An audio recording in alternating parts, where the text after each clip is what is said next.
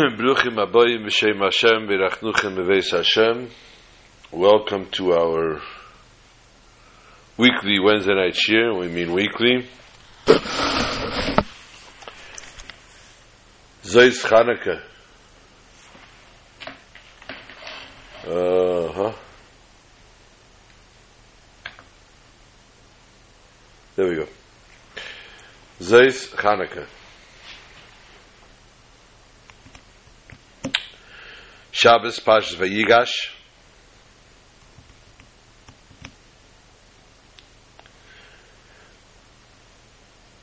Motzei Shabbos Chodesh Teves. We now start the month of Teves.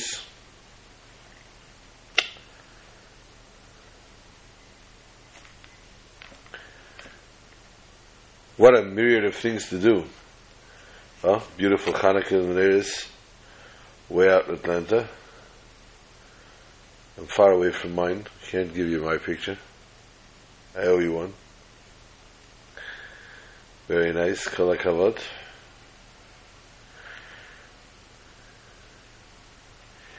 Also tonight, by Ma'ariv, we start to say V'sein Tal U'Matar Livracha in Chutz La'aretz. Outside of Eretz Yisrael, tonight we start V'sein Tal U'Matar Livracha.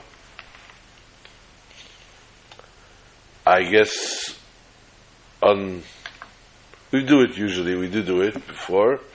We've done it before, we'll do it again now. We'll give a brief synopsis of the halachos of V'sein Tal U'Matar Livracha.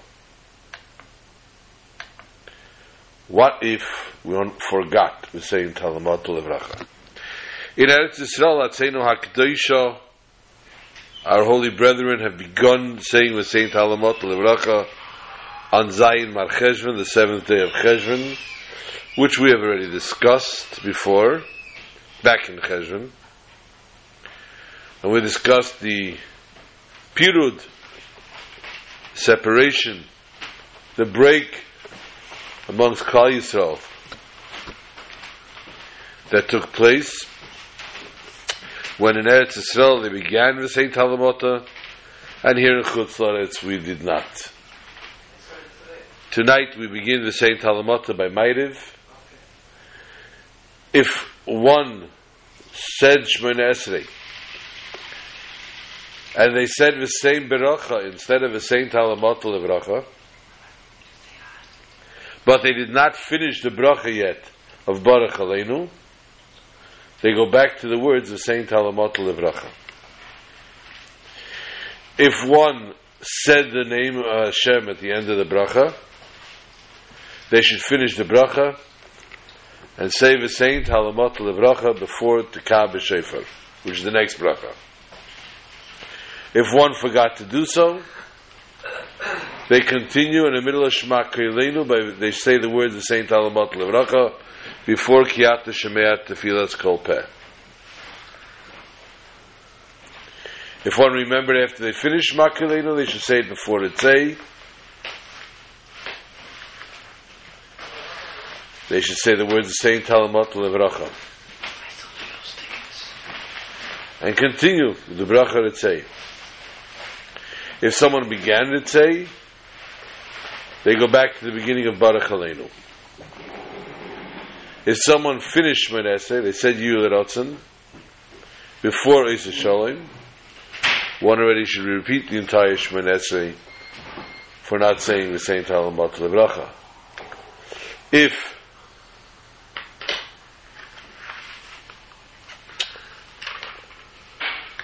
a person does not remember if they said V'sein Tal U'Matar or not, then the halacha is according to kviyas. Kviyas means how much the person has established. If the person established, which means thirty days, ninety times Shmoyne Esrei, they said V'sein Tal U'Matar Livracha, then we take for granted that even if they don't remember if they said it or not, they must have said it. If it was less than thirty days, they probably did not say it. And such are the halachas for Baruch for V'sein Tal U'Matar. Here's Chanukah Yelt.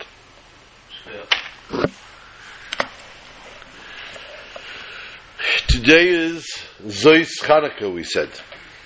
The eighth day of Chanukah. A very special, auspicious day. I'd like to briefly begin with a Chanukah story.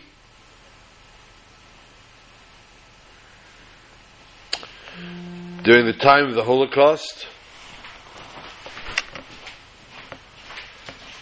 there were dis- different factions after the war, or during the war actually, that took to the forests to fend off the enemies.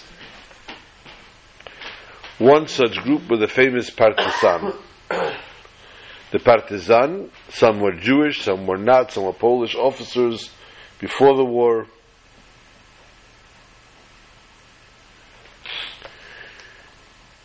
One group of partisanim were in the forest, of course. They had a, dug a hideout, wherever it was, in a cave. They would go out, they would go on missions, they would kill out, they would blow up, they would destroy German soldiers.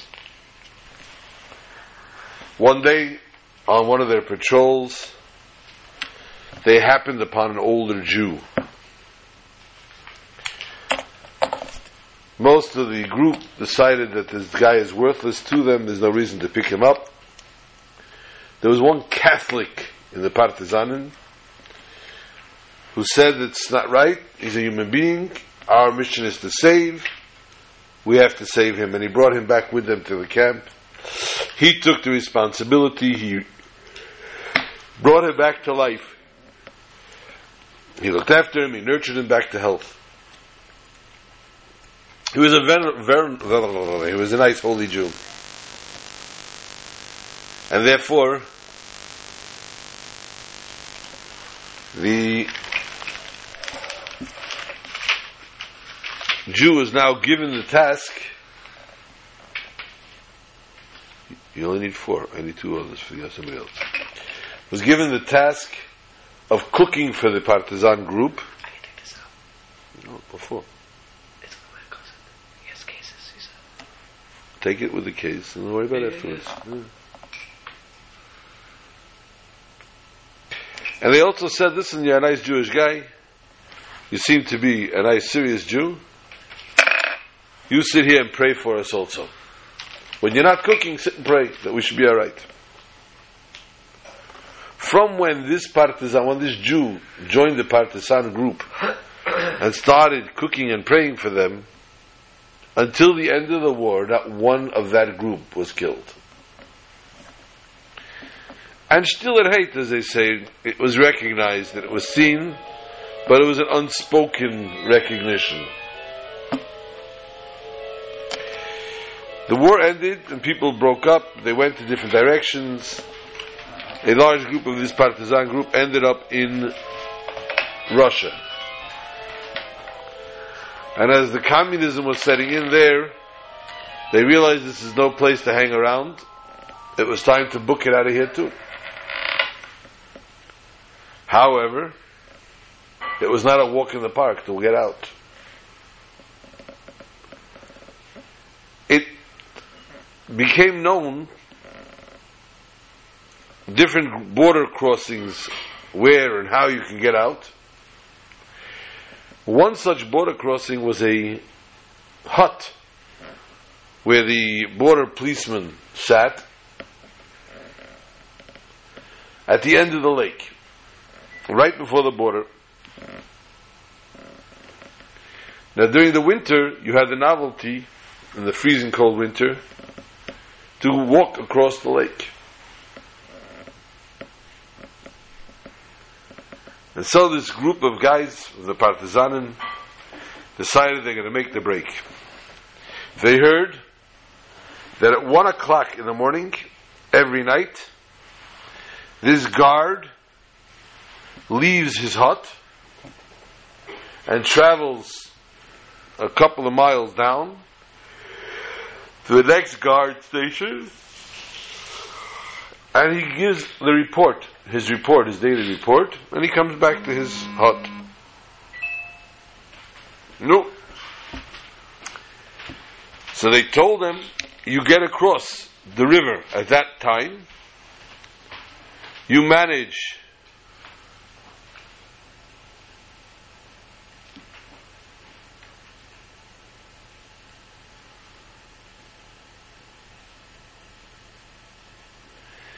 You manage to arrive at the hut by one o'clock when he leaves.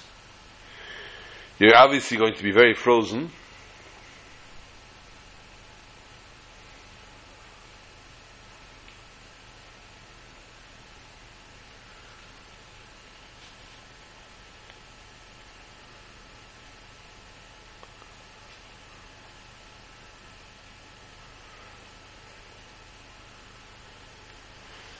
You'll be able to warm up in his hut.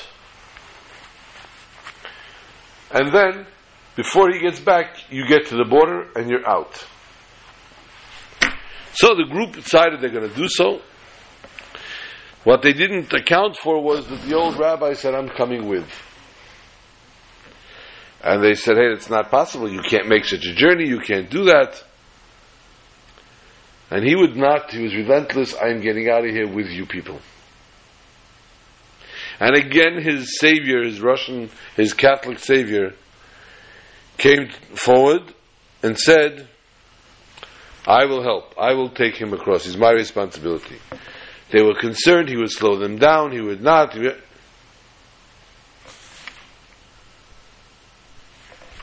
I'm taking him.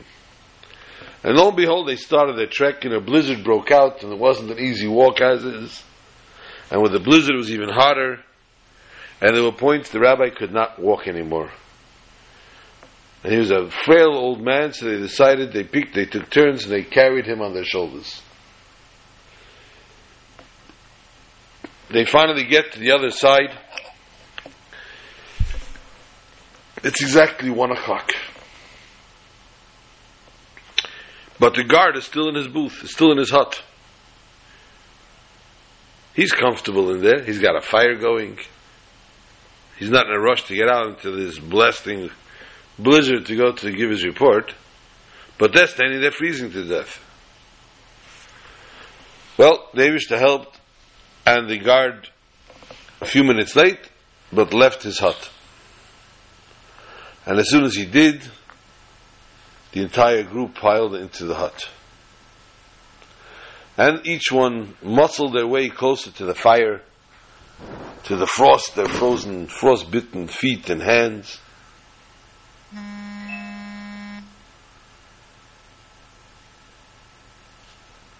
Except for one. One person is not pushing. He's busy. The old rabbi. What's he busy with? He's busy taking out of his bag a mineta, putting oil in his mineta, and he had a string that he had with him, and he's going to light mineta. Everybody's standing there mesmerized. What is this guy doing? Well, add insult to injury, as we say in America, he took his mineta, and before he lit it, he put it on the windowsill. Made the bracha, and everybody was sitting there mesmerized watching this. He puts it on the windowsill, makes the bracha, and lights his mineta. The head of the group went ballistic. He started screaming, yelling, are you nuts? Are you crazy? You're going to call attention to us over here? They're going to see this right away, they're going to come running. The guard's going to see it from far away, he's going to come running. The Jew said, I don't want to hear. I'm not interested in what you have to say for yourself. It's Chanukah tonight, the mineta has to burn.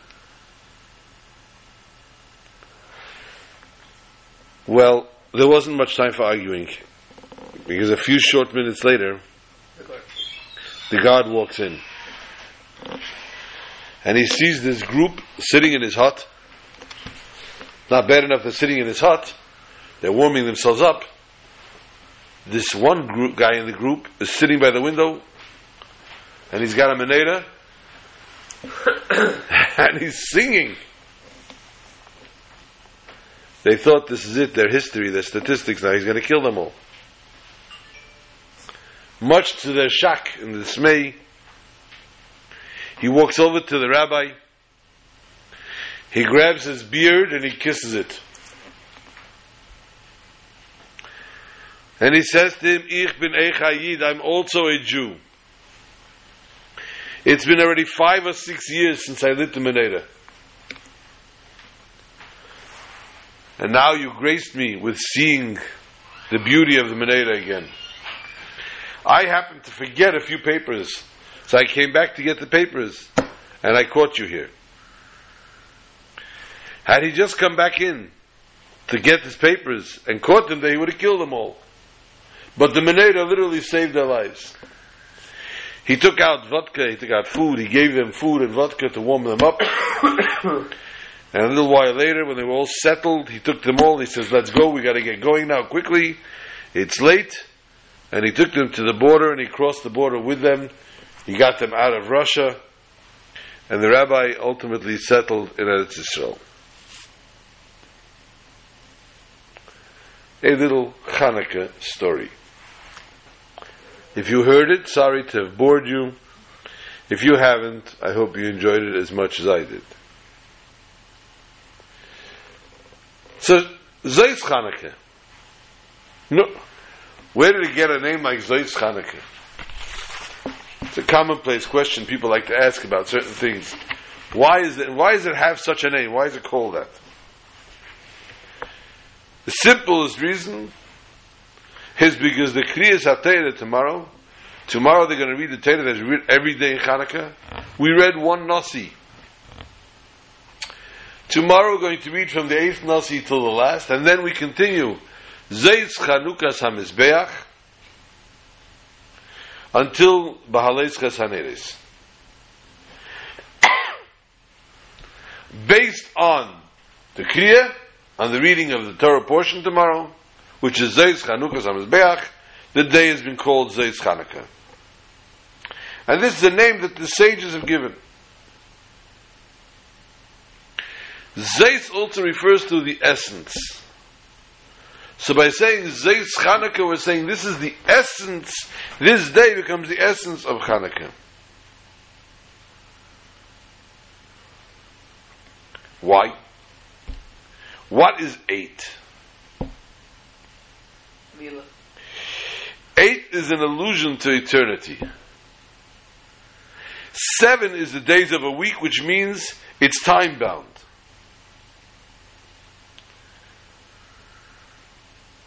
This also ties in with Shemini Atzeres, as we're soon going to discuss.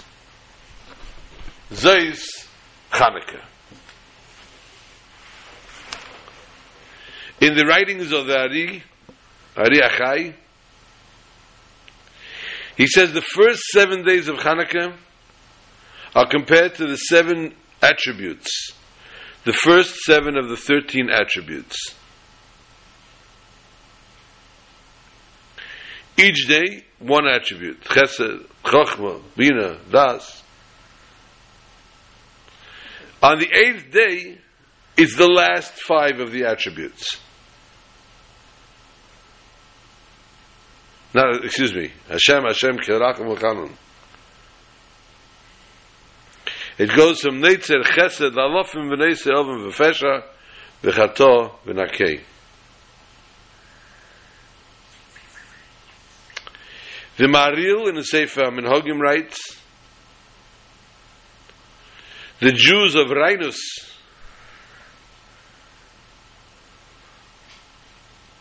would say on the eighth day of Chanukah they did not work. And many Rebbes have what's called a Zos Chanukah Tish, a gathering, a Hasidic gathering in the form of a Farbrengen. According to Kabbalah, there's a direct connection, of course, with Zos Chanukah and the Brismillah. The Maharal of Prague writes in his Sefer called Ner Mitzvah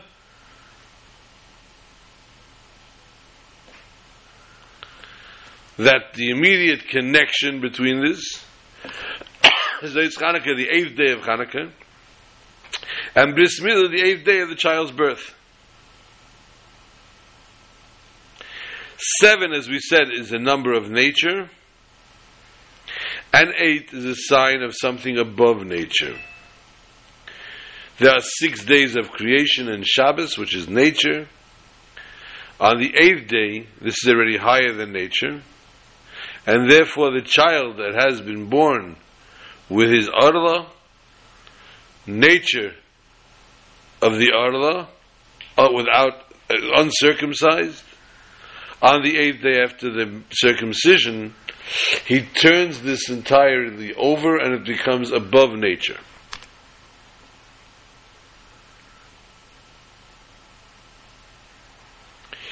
The Maharal goes a step further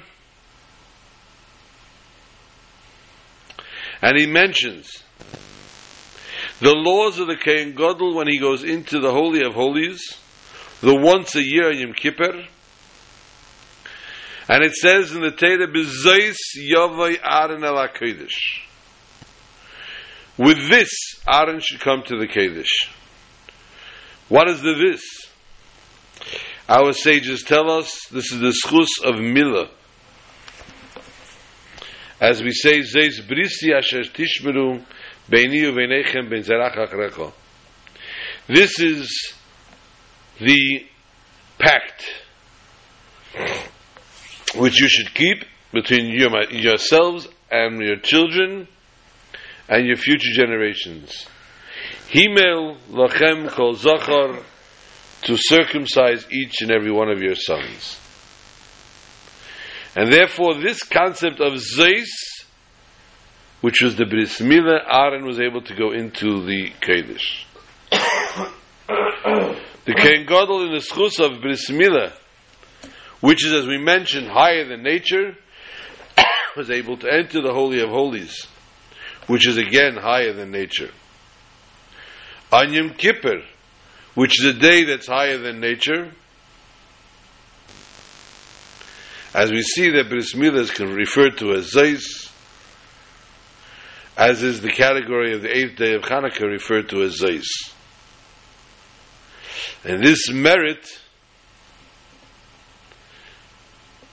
the Yevonim, which nature they ruled, but they cannot rule over somebody that's higher than nature. And therefore we come to this day of Zeis Chanukah.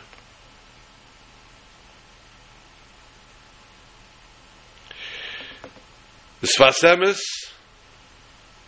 Yudayaleib Alter of Gur, writes that on the last day of Hanukkah, like on Isr Chag, Kosha Elaya Preda Kadosh Baruch Hu, it's hard to go away from Hashem,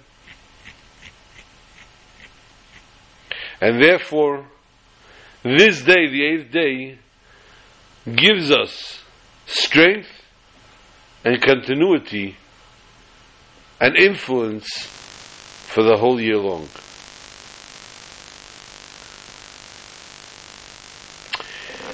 In Tov Shel Lamed Ches, nineteen seventy-eight, seventy-seven actually, on Simchas Tedah, and we discussed this before, the Rebbe suffered a major heart attack. Tradition was in Chabad that every Yom Tov, at the end of a Yom Tov, the Rebbe would Farbrengen at the end of Yom Tov, into night. He would start Farbrengen before Shkia, so that everybody could wash, eat, and break, and eat bread, or matzah, as it might be Matzah Pesach. And the Rebbe would then Farbrengen several hours, Simchas Torah was sometimes very late even, and then after this entire Yom Tov of festivities where everybody else was very tired, the Rebbe would then stand after Ma'ariv, make Havdalah, and give everyone from his cup, for Havdalah, from his Havdalah cup, known as Keis Shel Bracha, the cup of blessing. And he would pour into each person's cup, and the shamas would stand there and fill with a pitcher. In the beginning it used to be with a bottle of wine. Used to have bottles of wine, and then later they got more modernized, more technological, technologically inclined, and they had a pitcher. They used to fill the becher. So before the becher was totally empty, the Rebbe would give it to the misharis, and the misharis would fill it again. Today they would have had a spray. They would have shot it in. Or they just plain would have given the Rebbe a hose on the bottom of his becher. Um, because the Rebbe had suffered a heart attack, there was obviously no Farbrengen and no Kesha Bracha. There were Sichas, and we spoke about the Sichas prior. Ultimately, on Rish Chodesh Kislev, which we also spoke about, the Rebbe finally went home. The Rebbe was given a clean bill of, of health. However, tradition has it, after something befalls us, a tragedy of some sort, an illness, and then one recuperates, the person needs to make what's called a sudas hedo. I guess you would call it a Thanksgiving dinner. But it doesn't have to be at the end of November.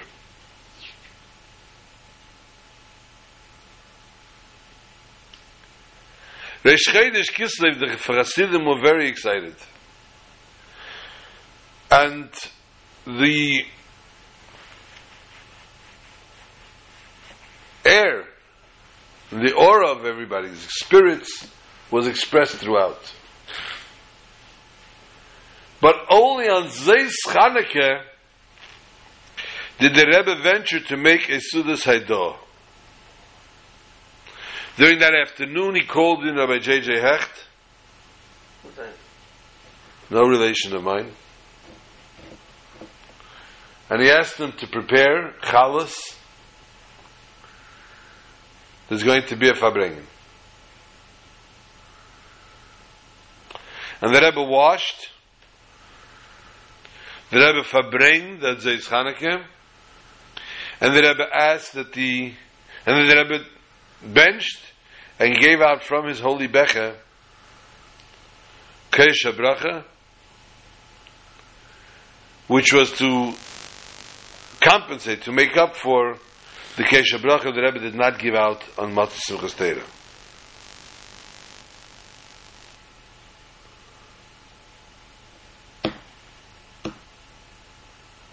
By that Farbrengen, like all others of the days of Hanukkah, especially my Morim that I said then, the Rebbe mentioned many times what's brought down in Chassidus, explained in Chassidus, the comparison of Hanukkah and Sukkot. And therefore we hold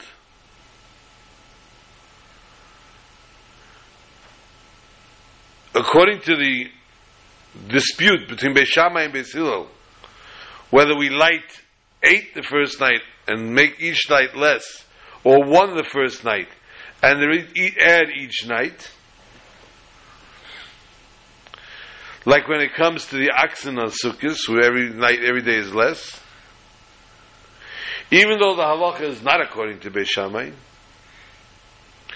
but we know that it is told Eilu ve'Eilu divrei Elikim Chayim, when two Tanoim and two Amoraim had a dispute, it was not one was right and one was wrong.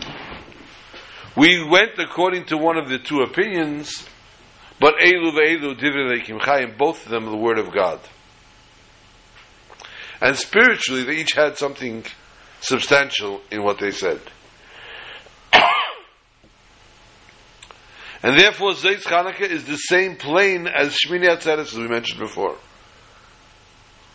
So, Matzah Zeitz Chanukah goes to Simchas Tedah, which is the Rebbe's day.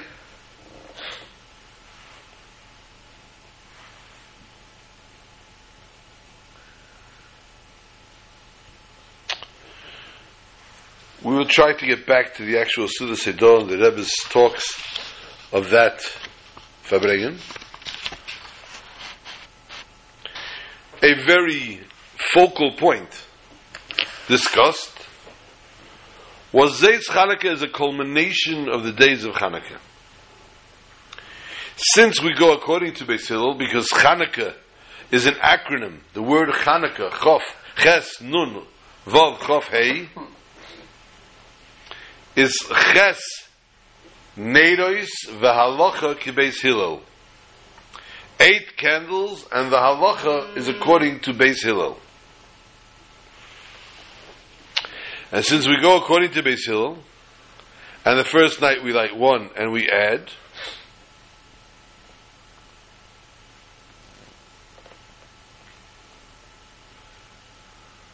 therefore, each night, as we add another candle, adds another strength.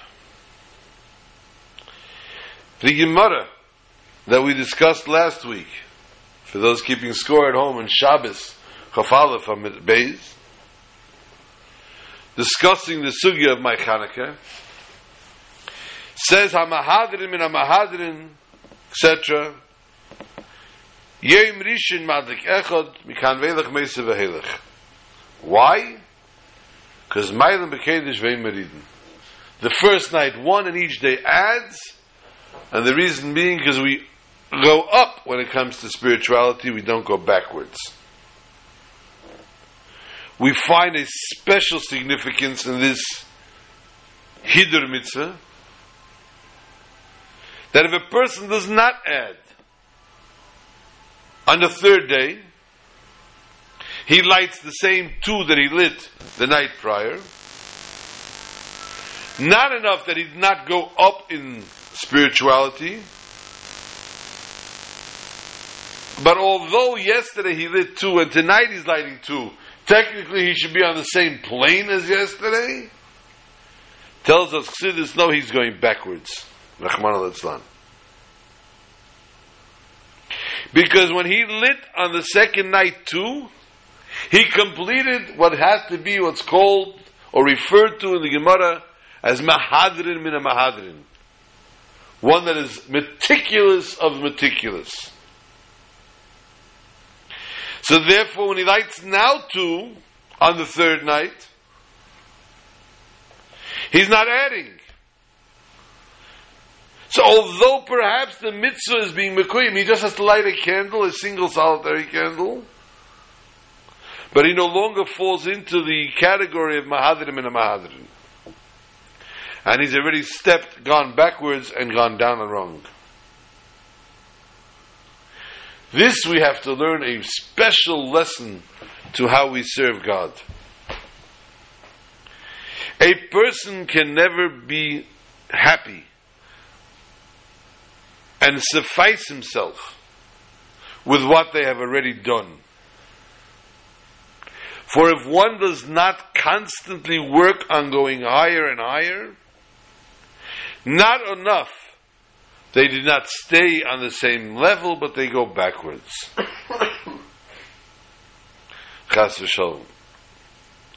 And therefore a person has to constantly work on themselves to go higher and higher, to strive to reach to a higher and higher level. We discussed last week the war of the Yevonim, the goal of the Yevonim. Truth to be told, Chanukah is eight days. And there are some that are of the opinion it has nothing to do with the oil. The famous halacha that the eight days of Hanukkah is because of the miracle of the eight days oil is put aside. And we say, no, it has nothing to do with oil. And the truth is, we don't have to light the mineta. Why? Because there was a decree of the Hashmir Tedah, the person should not learn Tedah, should not be able to do mitzvahs. A decree that never happened, the entire Jewish nation should be under. And we were saved from this decree, and therefore a holiday needed to be put in place. We look at the holidays and we know that the holiday that goes the duration of the longest duration is eight days of Sukkot. And so there too, here also, Hanukkah would have been established eight days. Halachically, when a Yom Tov comes around, we light candles. And therefore, the candles would have been lit regardless also. But let us revert, let us go back to what the Gemara said. The Yevanim, their goal was Timu as Hashmanim, to impure, make impure the oils. They wanted to taint the knowledge of the Jews. Because Shemen, according to the Zohar, and we mentioned last week also, we see the Gemara Menaches, for those keeping score at home, eighty-five, side two, that Shemen represents Chochmah. And although they said, fine, you could learn Tedah, but they wanted them also to learn the Greek mythologies and all these other studies. They wanted Timu Kol Hashmanim.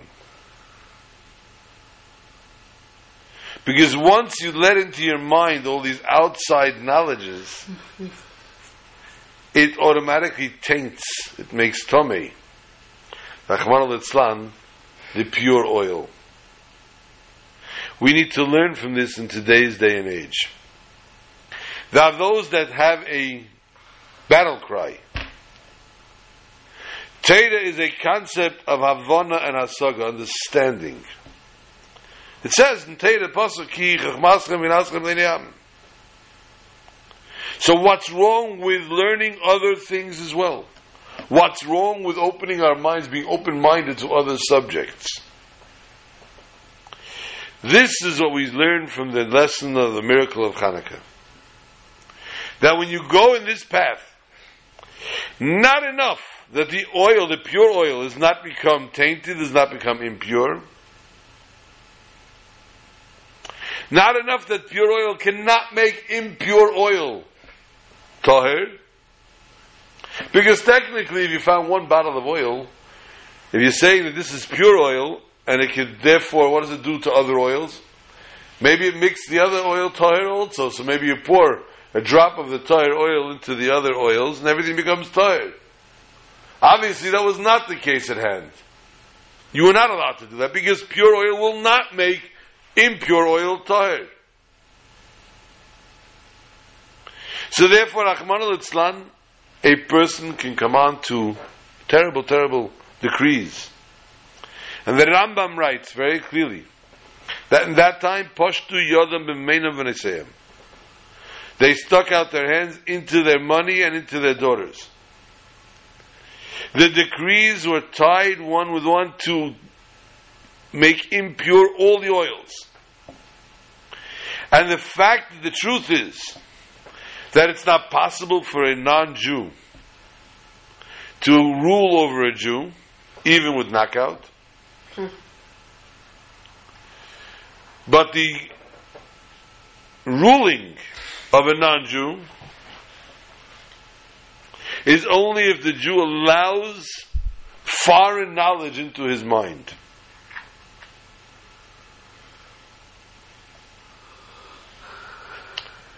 It says in Yeshaya chapter forty-nine verse seventeen, from there they will go out. But when you don't allow the Yevani, you don't allow the Greek Chochmah into your mind,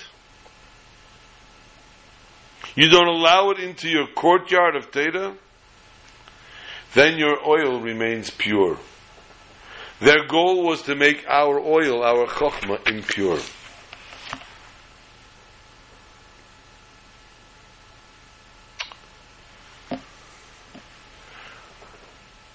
Zeitz Chanukah, therefore, is a culmination of all the days of Chanukah. It brings together all the days of Chanukah, all the spirituality, everything that we did and accomplished on Chanukah, and we went up higher and higher, another level to another level, the first, the second, to the third day, each day adding a candle. This now reaches the zenith on Zeitz Chanukah, and it brings together all the spirituality of the entire Chanukah onto this day. And therefore, when the Rebbe Farbrengen that Zeitz Chanukah at the end of Chanukah, he Farbrengen not tonight, but tomorrow, and made sure the mineta stayed on the table burning, although Chanukah technically had ended. Stating that now we are carrying out the keiches, just like kosher, like pridaschem. It's hard for me to see your separation. We spoke about this at the end of Sukkot, after Sukkot. When the Eibusha says it then, so too is the eighth day of Chanukah. That same inspiration, it's hard for me to see you going away, your separation from me. And that is therefore the beauty of Zeitz Chanukah, that not only it brings together the days of Chanukah, but it brings together all the Jews that did this similar mitzvah throughout the week. And yet tonight we have another milestone, joining Am Yisrael, joining Kal Yisrael together, of the same, as we said in the beginning, the recitation of V'sein Tal U'Matar Livracha. That with tonight we begin to say this, and therefore we join our fellow brethren in Eretz Yisrael, in Atzeinu HaKedosha, the Holy Land. May it soon be redeemed, and we should all return there. Amen. That is therefore another connection that we have on this very special night.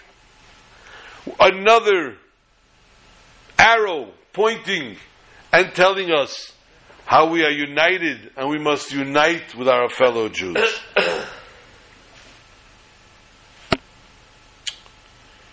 Beginning in this week's parsha, Yehuda approaches Yosef and he says to him, finally, we spoke about this many times. So those that are going to listen to the archives are going to shoot me emails that, Rabbi, you've mentioned, you said this thing so many times, but it is so relevant and important to be repeated over and over. Rashi tells us when he says, do not anger with your servant. Mikan, from here, at the Lamad, we learn, Shedivirolov Koshes. He spoke to him stringently. Hey, Yehuda was a politician. He was a king. Why start screaming and then try to talk nicely? We all know once you burn your bridge, the person's not listening to you. First you start out nicely. And you say, Yosef, I love your beard. Who does your hair for you? Those are wonderful children you've got there, Joseph. You're doing a magnificent job, saving the world with all the food. Come on, let's get friendly, let's be friends, and give me my brother back. If he still says no, you stand up and you start screaming and yelling. Why start screaming and yelling and then start saying, start being nice and trying to be politically correct? What was he talking about here? If it was an outside thing, if it was a general conversation, yes, you'd be correct. You could start talking how to be politically correct. But here he was talking about nafshei kshura benafshei, my soul is tied into his soul. Their souls of Yaakov and his son Binyamin were tied one with another. You don't make a cheshbon, you don't make a calculation when it comes to a Jewish soul. As tudvei shreitmen. If it hurts, you scream, you don't negotiate with your hand. If chas v'sholem, you slam your hand in a car door. You don't negotiate. Hand, do you hurt? Hand, are you okay? Hand, did anything break? Hey, hand, do I still have all your fingers there? And then start screaming, ow, it hurts. Once the hand gets slammed in the door, the person screams. From here we learn, when it comes to our own, the education of our children, saving them from spiritual ruination, a person must begin to work full force, full steam ahead, with all our strength. And we have to involve ourselves with Mesiras Nefesh to save one Jewish soul, one Jewish child, without any cheshbon, without any premeditated calculations. But continuing in that emotion, Yosef and Binyamin finally meet each other. And they fall on each other's shoulders and cry. And the Gemara tells us on this pasuk, he fell, Vayipel, and Rashi tells it, quotes it, Vayipel al tzavari Binyamin achiv, Vayev ku Binyamin bacha al tzavarov. He fell on his brother's Binyamin's shoulder and cried, and Binyamin fell on his and cried. Bacha al shnei migdashin shasidin lihis bechelkei she Binyamin. Yosef cried over the two temples that in the old, that in the future would be constructed on the land of Benjamin, Binyamin, and Chas Rachman al-Islam Lecharev, in the future will be Asidin Lecharev. Binyamin cried for the, on Yosef he saw that Yosef's land, which is Shechem, says Mishkan Shilei will be built in Mishkan Shilei on the Chelik of Yosef, and again would also be destroyed. Hey, you got your own problems, buddy. Binyamin, you're going to have two temples. Yosef, you're going to have one. They're going to be destroyed. Cry yourself. What are you crying for somebody else's? You got what to cry about. This is what the Tedah teaches us.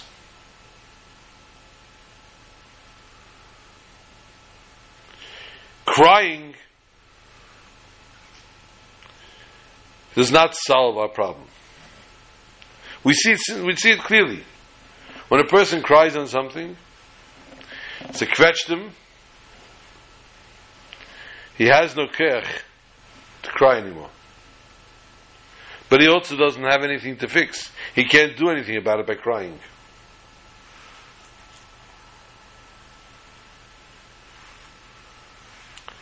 Haiseli demasi lechem. But when a person sees his destruction of his temple, of the temple of his friend, and he joins in and cries for his friend, this is how one fixes and helps somebody else. When a person sees a Churban Beis Hamikdash of somebody's own private Beis Hamikdash, and doesn't just krechts, doesn't say, oh, but he cries to an extent that he helps him to rebuild, to bring him a individual redemption, then you accomplish what you need to accomplish. But Yaakov does not want to come. His son sends for him, but he has no interest in coming. Or actually, better put, he's full of trepidation. He doesn't want to leave the Holy Land. But Yosef sends for his father in a quite a strange audacity. Maru va'alu elavi, hurry up and go to my father. Quickly bring him down here. You little snot. Go to your father. Say to spend a few days with him, a few weeks with him, and then come back with him, take him home. What kind of chutzpah is this? Hurry up and bring him here. I want to see him. I miss him. The audacity. Where does he come off to talk like that? We look back in the pasuk in Parshas Vayeshev when Yosef did not come home and his father Vayisabel al bnei Yom Rabim. He mourned for his son many days. And Rashi explains how many days? twenty-two years. Why? Because for twenty-two years Yaakov did not honor his father. And therefore twenty-two years he was deprived of his son Yosef honoring him. Seven years he worked for Leah, seven years for Rachel, another seven years, another year till he got home. twenty-two years. For those uh, in the I R S trying to do the math.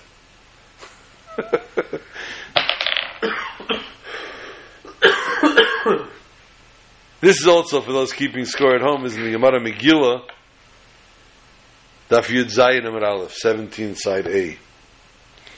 It discusses the twenty-two years that Yosef, that Yaakov did not honor his father. Ah! Now we understand what Yosef's goal was. What that beautiful child and son Yosef wanted. To hurry up and get his father down to Mitzrayim. He knew that Yaakov had this punishment coming to him. He knew this was supposed to happen. But he knew it had to be twenty-two years. He did not want it to be twenty-two years and an extra minute. He wanted him out of there quickly, Mahartem. Hurry up and get him down here. From here we learn that even when a person needs to deal with another person, with givura, with strength to punish them, and they have to have what is called smoil deicha, with the left hand pushing away, one must be very careful not to overdo it.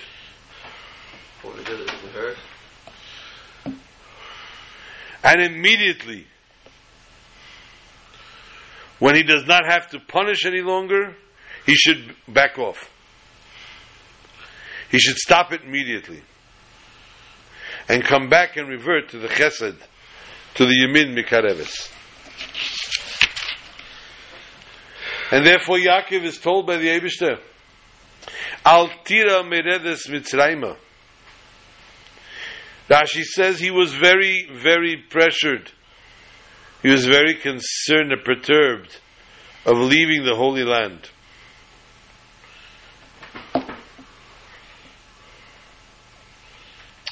If that's the case,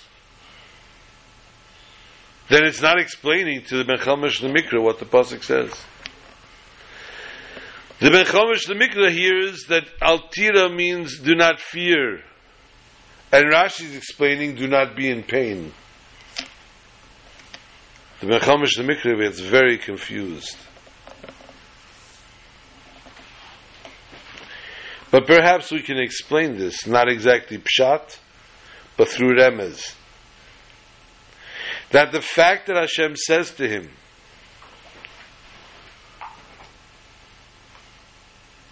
that the pain that you're feeling going out of Eretz Yisrael, it's a good feeling, it's not a pain.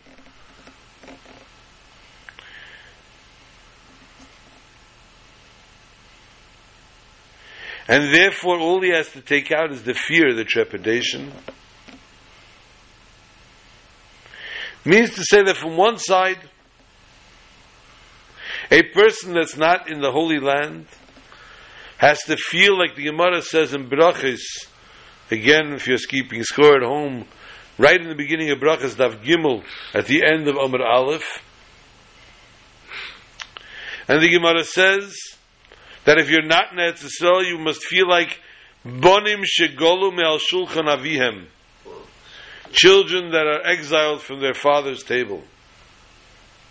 and they need to feel this pain that they are in exile. Whereas on the other hand, they may not feel fear, yira and pachad. For this holds back, this refrains, restrains the proper service for God when one is in exile. Because the Almighty gives each and every person the strength they need to overcome each and every obstacle and each and every fear. The opposite. Because one is meitzar, they are in pain of the golus, they can reach to the level, they ascertain the level of altira. Because only through the fact that they are in pain, in golus, and they feel the yearning to be in Eretz Yisrael, this yearning raises them up. And it raises them above being the exiled Jew. And therefore, they do not have the fears of Golus. And this was the message that Almighty tells Yaakov, Al Tira, do not fear of going down. Yosef meets his brothers. They're shaking in their boots when they find out who they're standing in front of. Don't worry, he says, Viata, and you should, now you should know that Atem Shalachtem, you did not send me here, Hena. Ki Halekim, only God Himself did this. The Alter Rebbe writes in Perek Yud Beis Tanya, Kasher Eile Leila Mehalev Lamleach, when it goes up from your heart to your mind, Eze Eze Tina Vesina, Chas V'Sholem, any kind of hard feelings or hatred, or is a kinna, or jealousy, a kas, or anger, a kapeda with a man,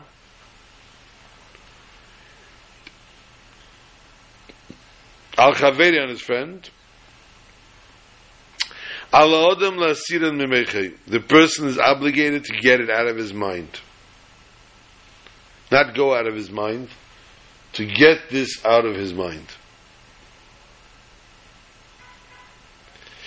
The Olav Lasa is Hahefach Mamish.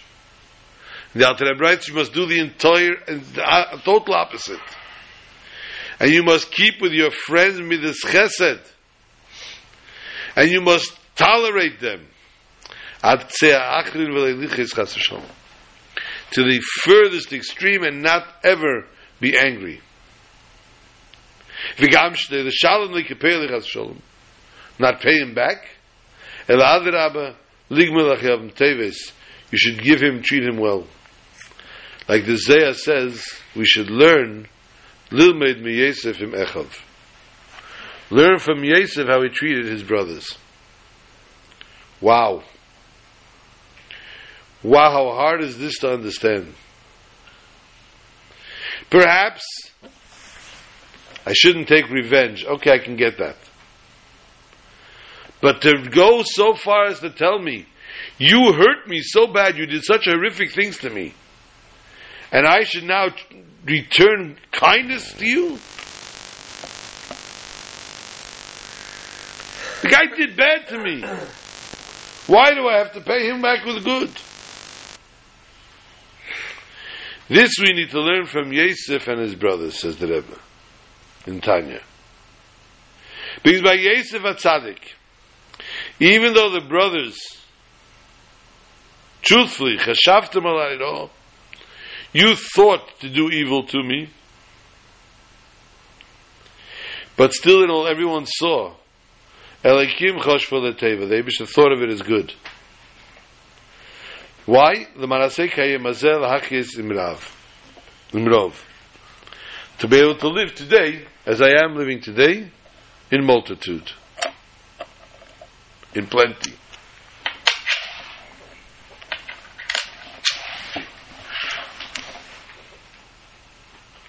This was the goal. This is what I was here for. So although in the beginning it looked like it was a terrible thing that his brothers did to him, the pain and they caused him and the damage and everything, as we spoke last week. But at the end we find out this was all done for the good. They did not cause any damage. And therefore he needed to pay them back in kindness. We need to learn from our own life as well this way. The exact same thing as the Alter Rebbe writes in Tanya, in Ageres HaKedesh.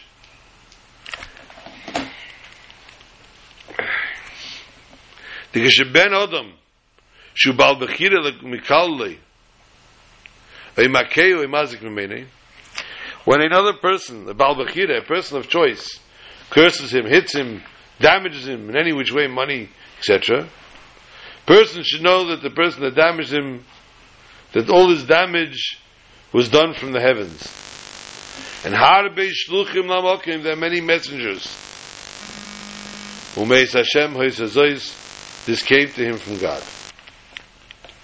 And now, since, as we say, in, the Gemara says in Brachas, Tav Samach Amud Beis, for those keeping score at home, sixty side two, the story of Rabbi Akiva, where he says, Kol Dov Rachman Letav Ovid,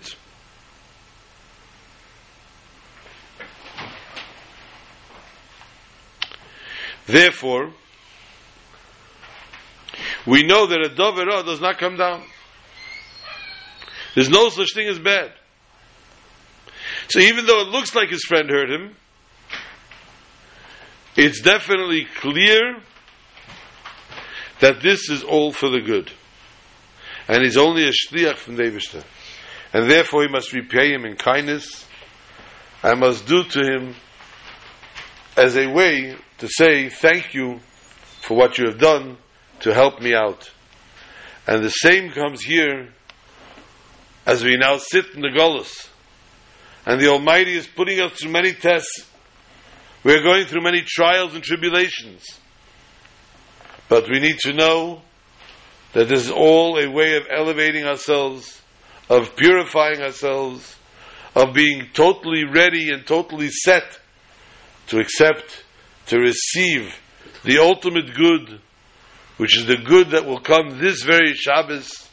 Vayigash, we will approach, we will come forth, we will stand in front of Melech HaMashiach, and we'll say, Hinei Zebo Melech HaMashiach, He has now arrived, and we will go this very Shabbos Amen. To Yerushalayim, Yerakodesh, Shabbat, Shalom to all. Shabbat Shalom!